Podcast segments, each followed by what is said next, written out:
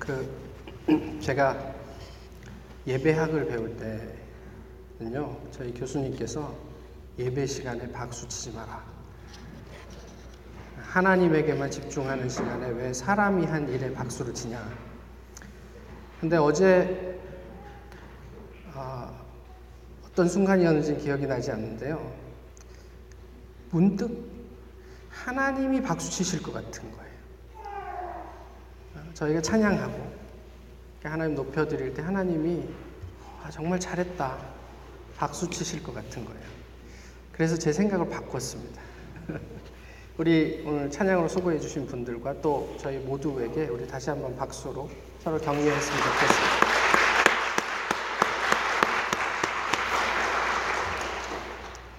예, 오늘 우리에게 주시는 하나님의 말씀은 요한복음 20장 1절로부터 18절까지의 말씀입니다. 요한복음 20장 1절로부터 18절까지의 말씀입니다. 이제 하나님의 말씀을 봉독하겠습니다. 안식 후 첫날 일찍이 아직 어두울 때에 막달라 마리아가 무덤에서 와서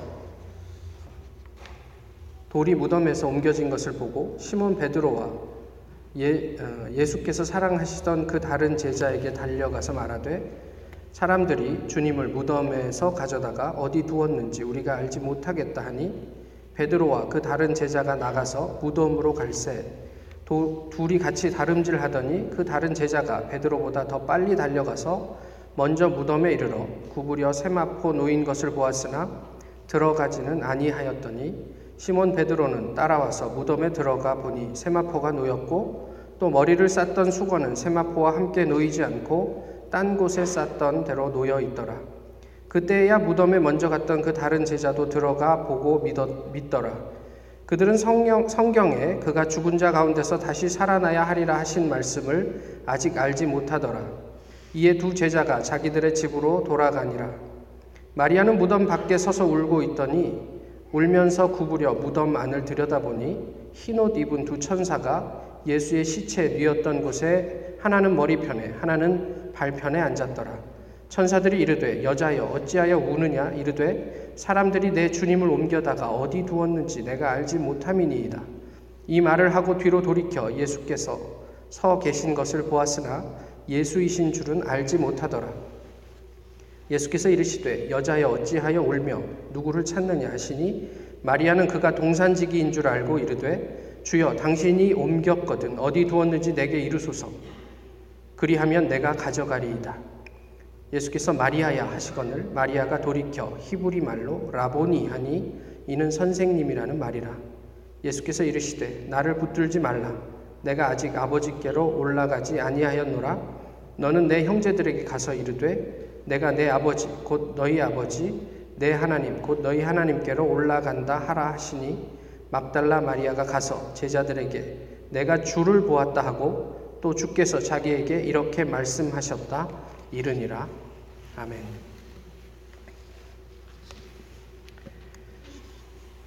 아, 이렇게 행사가 많은 날은 그 성령께서 임하셔서 설교가 짧아지는 역사가 있었으면 좋겠습니다. 어젯밤 운동을 마치고요, 밤늦게 네, 늦은 시간에 집에 돌아오는데요. 제 차 뒤에 저희 큰아이가 타고 다니는 차의 헤드라이트 모양하고 똑같은 차가 따라오고 있었어요. 되게 반갑더라고요. 그래서 혹시나 해서 전화했습니다. 어디냐? 아빠는 어디야? 나 집에 들어가고 있지. 나도. 여기 있어? 따라가고 있어. 뭐, 다 아시겠지만 너무 반가웠습니다. 근데 문득 아, 하나님이 나를 이렇게 찾으시겠구나라는 생각이 들었습니다. 어떤 사람이 운전하면서 뒤에 따라오는 차의 헤드라이트의 모양을 보겠습니까마는 하나님이 우리를 어떤 모양에서라도 만나면 이렇게 반가워 하시겠구나 이런 생각이 들었습니다. 다른 종교와는 다르게 다른 종교는 우리가 애쓰고 노력해서 어, 절대 진리에 도달해야 하지만 기독교는 하나님께서 우리를 찾아오셨습니다. 그것을 기뻐하셨습니다. 그것이 부활의 의미가 아닌가 싶습니다. 저희는 종종 부활절의 증, 부활의 증거를 고민합니다. 부활의 증거라는 책이 있는데요. 그 책을 쓴 리 스트로벨이라는 분은 예일대 출신의 언론인입니다. 그리고 무신론자이죠. 그래서 교회에 대한 적대적인 어, 감정이 굉장히 많은 사람입니다. 그런데 또 세상의 진리 중에 하나가 남편은 아내를 이길 수 없다. 그래서 이 리 스트로벨의 그 아내가 그 기독교 신자인데 어쩔 수 없이 교회를 좀 따라갔어요. 그러면서 관심이 생겼습니다. 예수의 부활이 사실이라면 증명될 것이다. 그래서 언론이니까 그것을 그 탐구하기 시작합니다. 2년 가까운 시간 동안 사람을 인터뷰하고 자기 기준이 있어요. 무신론자 중에서 이것을 그렇다고 이야기하는 사람이 있어야 한다. 뭐 이런 기준. 크게 다섯 가지로 나눠서 부활의 증거를 이야기했는데 그 안에 이제 세부적인 몇 가지들만 좀 이제 이야기를 드려보면요. 예수는 십자가에서 실제로 죽으셨다. 복음서의 십자가 사건은 역사적 사건임을 말씀하고 있다. 이게 성경이 그렇게 이야기하고 있다는 얘기고요. 제자들은 그분의 그분이 부활하여 자기들에게 나타나셨다고 믿었다. 또 바울이 회심한 것 이것이 부활의 증거이다. 무신론자 리드만도 죽은 예수가 부활한 그리스도로 나타난 것을 베드로와 제자들이 직접 체험했다는 사실은 역사적으로 확실하다고 말하고 있다. 뭐 예수의 동생인 회의론자 야고보가 회심했다는 것도 부활의 증거이고 또 저희가 많이 듣는 빈 무덤이 또 부활의 증거이다. 이렇게 이제 이야기를 하고 있습니다. 그런데 가만히 생각을 해보면 과연 이런 것들이 정말 부활의 증거가 될 수 있을까? 이런 생각을 합니다. 성경은 저희가 믿으니까 부활의 증거죠. 이것을 믿지 않는 사람들에게 무슨 의미가 있겠습니까? 빈 무덤은 당시에도 음모론이 제기됐었습니다. 누군가 시체를 훔쳐가고 제자들이 시체를 훔쳐간 다음에 이것이 예수 부활의 증거라고 사람들에게 말하고 다녔다.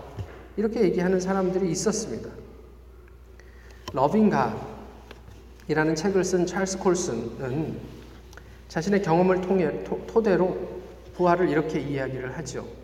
어, 아시는 것처럼 러, 그 찰스 콜슨은 그 워터게이트 사건에서 그, 그 변호사였죠. 근데 그때 당시에 별것 아닌 사건 하나를 무마하기 위해서 덮기 위해서 미국 내에 제일 잘 나간다는 변호사들이 모여서 이것을 모의했습니다. 그런데 그것이 한 달 만에 아, 폭로됐습니다. 한 기자에 의해서 그것이 거짓이라는 게 드러났어요. 찰스 콜슨은 이렇게 얘기합니다. 만약에 부활을 조작했다면, 갈릴리의 무식한 어부들에 의해서 조작됐다면, 이것은 금방 탄로날 일인데, 2000년이 지나도록 예수를 추종하는 사람들이 여전히 의미 있다면, 이것은 부활이 사실이라는 증거다. 이렇게 이야기를 했죠. 기독교가 지금도 유효하다는 것, 이게 무슨 의미일까? 오늘 본문은 그런 예수 그리스도의 부활에 대한 증거입니다.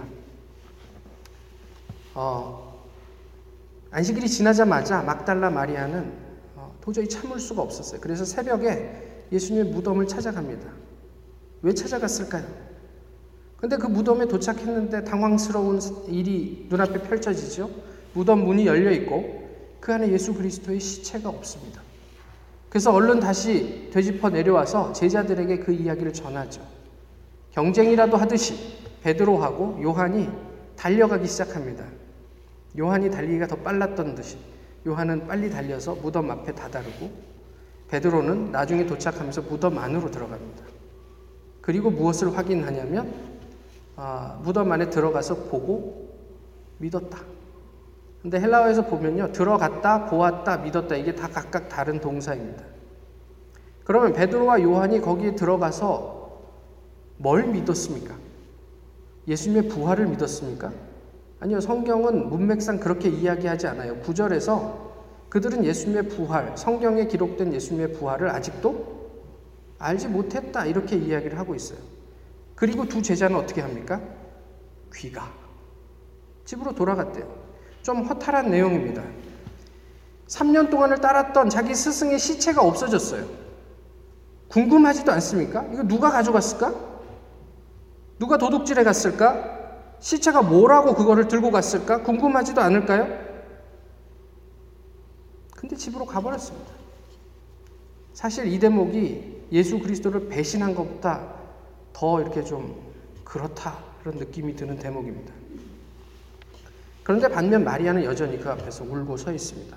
그러다가 문득 구부려서 그 안을 들여다보니까 거기에 아까 보지 못했던 천사 둘이 있음을 발견하게 되죠.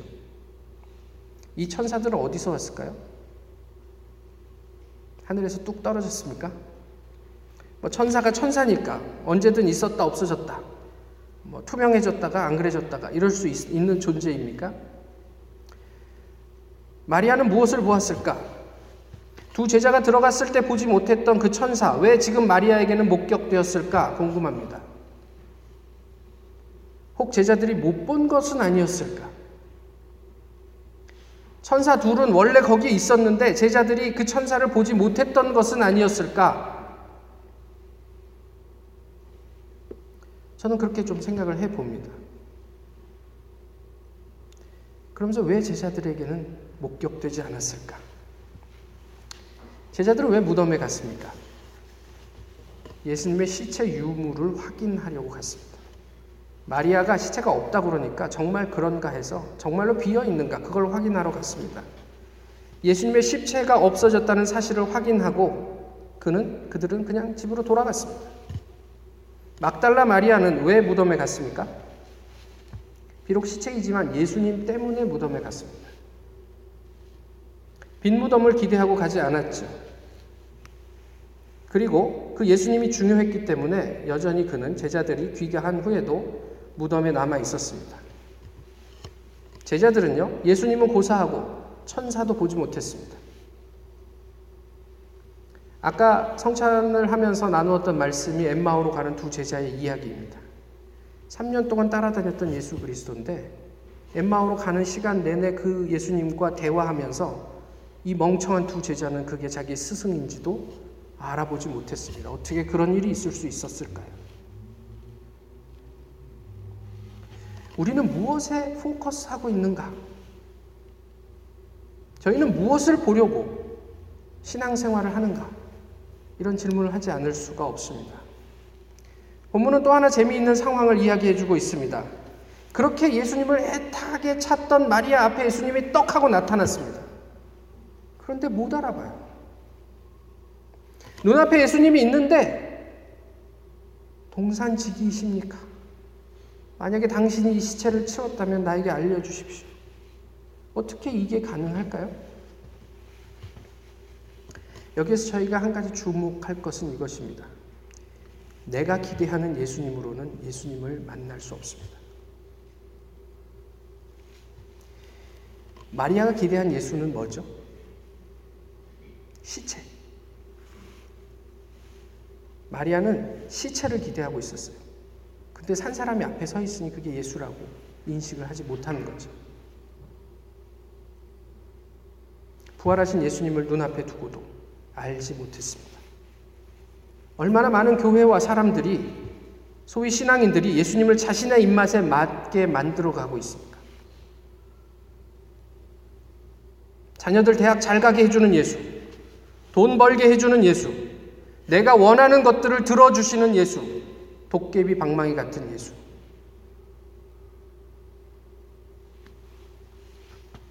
분명한 것은 그 예수에는 예수는 부활이 없습니다. 시체 예수를 찾는 사람들에게 부활자 예수는 없습니다. 하나님이 계시하신 예수 그리스도를 만나십시오. 성경이 가르치는 예수님을 배우십시오. 그리고 그 예수님을 있는 그대로 경험하십시오. 예수님의 부름에 비로소 예수님을 인지한 마리아가 엎드려서 예수님의 발을 잡으려고 합니다. 오늘 본문은 그런 이야기를 붙잡으려고 했다라고 얘기하지만 마태복음 28장에 가보시면 여인들이 예수님의 발을 붙잡고 경배하더라 이런 표현이 나옵니다. 28장 9절에. 지금 마리아는 예수님을 인지한 다음에 예수님 앞에 무릎을 꿇고 그 발을 붙잡고 예수님을 예배하려고 했어요. 이건 아주 정당한 반응이고 행위입니다. 그런데 예수님이 그것을 말립니다. 붙잡지 말라. 당황스러운 장면이죠. 아니, 주님, 저는 주님을 지, 지금 이 시간 예배하고 싶습니다. 아니, 붙잡지 말라. 왜 예수님은 그것을 못하게 하셨을까요? 저희가 여기서 좀 조심해야 할 한 가지는 무엇이냐면, 우리 몸에 밴 예배 형식, 익숙한 교회 조직, 특별한 개인의 영적인 체험, 거기에도 부활은 없습니다. 무슨 이야기인가 하면요. 부활하신 예수님은 마리아가 이전까지 3년 동안 만났던 예수가 아니에요. 3년 동안 만났던 인간으로서의 예수가 아니에요. 이제 마리아는 그 부활하신 예수님을 새로운 부대에 담아야 할 필요가 있었습니다. 그런데 우리는 어색하다는 이유로, 불편하다는 핑계로, 우리의 이성에, 이성을 근거로 이해되지 않는다는 그런 어떤 이유 때문에 예수 그리스도를 우리 마음대로 재단하려고 합니다. 내가 이해하는 만큼 믿으려고 하는 거죠. 내가 익숙한 대로 예수님을 예배하려고 하는 거예요. 어쩌면 예수님은 지금 이 자리에서 또 다른 방식으로 우리의 예배를 받기 원하시는지 모르겠습니다. 근데 그거는 상관이 없어요. 내가 익숙하지 않기 때문에, 불편하기 때문에, 그건 원하지 않아요.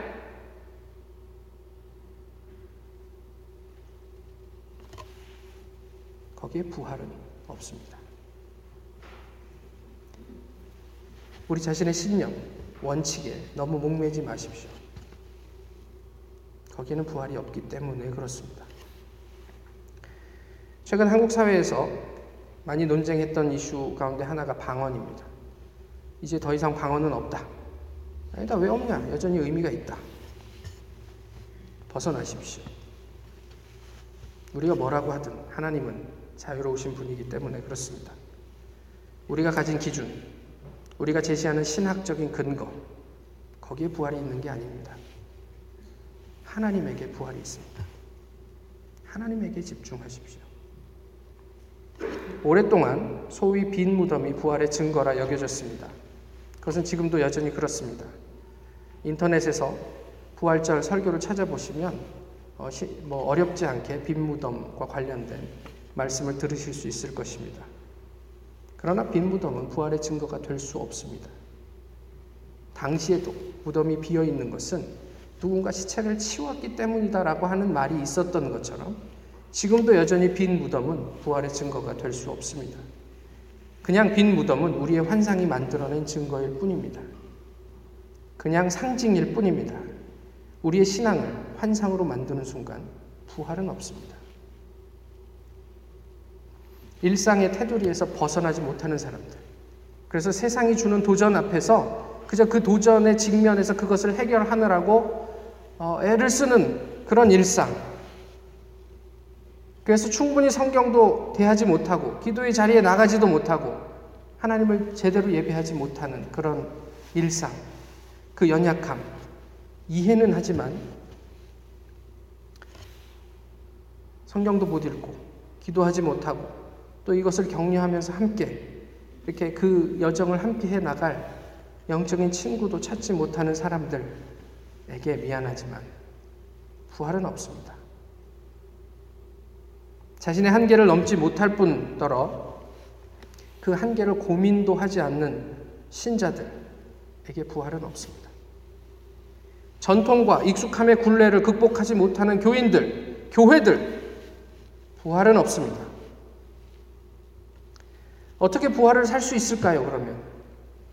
중요한 것은 우리의 의지와 결단으로 성경을 읽는다고 부활이 확보되는 게 아니란 말이에요. 예수 그리스도에게 포커스 하십시오. 이게 뭐가 다른지요?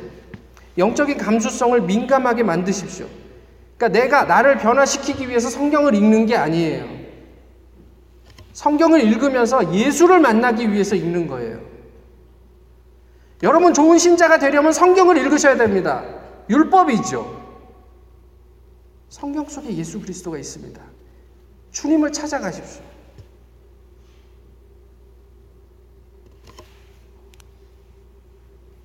예수님을 사랑하기 위해 기도하십시오. 내 신앙을 증거하기 위해서 기도하시지 마시고 기도하는 중에 주님이 우리를 품어 주실 수 있기 때문에 그 기대를 가지고 예수님 앞에 나아가는 겁니다.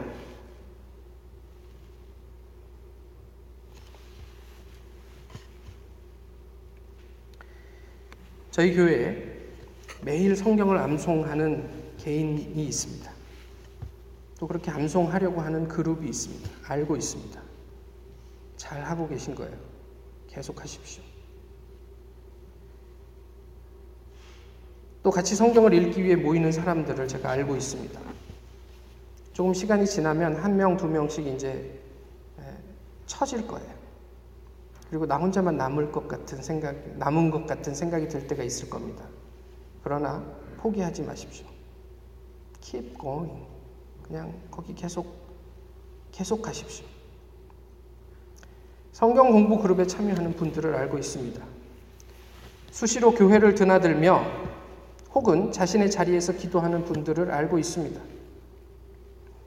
눈에 띄지 않아요. 그러나 이런 분들이 적지 않습니다. 모를 것 같지만 압니다. 이들이 부활을 살게 될 것입니다. 왜냐하면 예수님을 만나는 것이 곧 증인이 되는 것이기 때문에 그렇습니다. 영화를 보면 본 거예요. 영화를 본 다음에는 내가 원치 않아도 영화를 본 사람으로 살게 되어 있습니다. 너 그 영화 봤어? 아니, 안 봤어. 그건 거짓말입니다.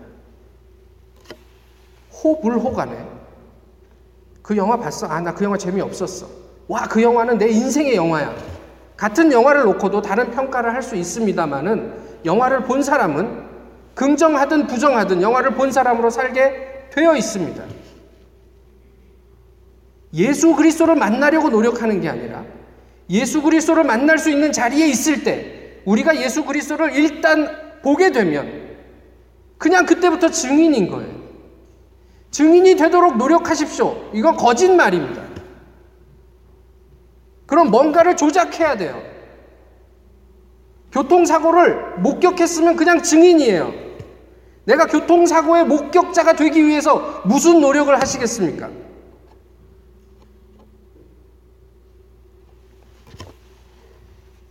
만나게 된, 만나면 살게 되는 것을 노력으로 살아야 할 것으로 오해하지 마십시오.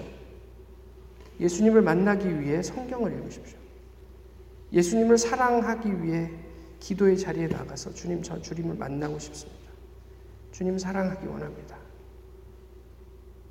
마리아가 보았던 천사를 보여주시고, 마리아가 만났던 예수 그리스도를 오늘 이 자리에서 인식하고 보게 하옵소서. 한 어머니의 유서를 읽어드리겠습니다. 자네들이 내 자식이었음이 고마웠네. 자네들이 나를 돌보아 줌이 고마웠네. 자네들이 세상에 태어나 나를 어미라 불러주고 젖 물려 배부르면 나를 바라본 눈길에 참 행복했다네. 지압이 일어 세상 무너져 험한 세상 속을 버틸 수 있게 해줌도 자네들이었네. 병들어 하나님 부르실 때 곱게 갈 수 있게 곁에 있어줘서 참말로 고맙네. 자네들이 있어서 잘 살았네. 자네들이 있어서 열심히 살았네. 딸아이야, 맏며느리, 맏딸 노릇 버거웠지. 큰애야, 맞이 노릇 하느라 힘들었지. 둘째야, 일찍 어미 곁떠나 홀로 서느라 힘들었지. 막내야, 어미 젖이 시원치 않음에도 공부하느라 힘들었지. 고맙다. 사랑한다. 그리고 다음에 만나자. 예수님의 유언을 기억하십시오. 그러면 부활을 사시게 될 겁니다. 내가 주를 보았다. 마리아의 이 고백이 오늘 우리의 고백이 될 수 있을까요? 내가 주를 보았다. 이것이 유일한 부활의 증거입니다. 바로 우리가 부활의 증인들입니다. 우리의 삶을 통해 그 증거가 풍성하게 드러날 수 있기를 원합니다. 우리가 그저 그냥 주님을 보고 증인으로 살게 되기를 소망합니다. 예수 그리스도께서 부활하셨습니다. 기도하겠습니다. 귀하신 주님, 오늘도 저희를 주님 앞에 서게 하심을 감사합니다. 부활절, 주님의 부활하심을 기뻐하고 축하하며 저희가 주님을 예배합니다. 부활절 이 예배를 통해 하나님을 새롭게 경험하게 하시고 우리가 과거에 알았던 예수 그리스도가 아니라 오늘 우리 눈앞에서 경험하는 예수 그리스도로 말미암아 우리가 증인으로서 이 세상 가운데 살게 하옵소서. 예수 그리스도의 이름으로 기도하옵나이다. 아멘. 다 같이 일어나셔서 찬송가 171장 함께 부르시겠습니다. Música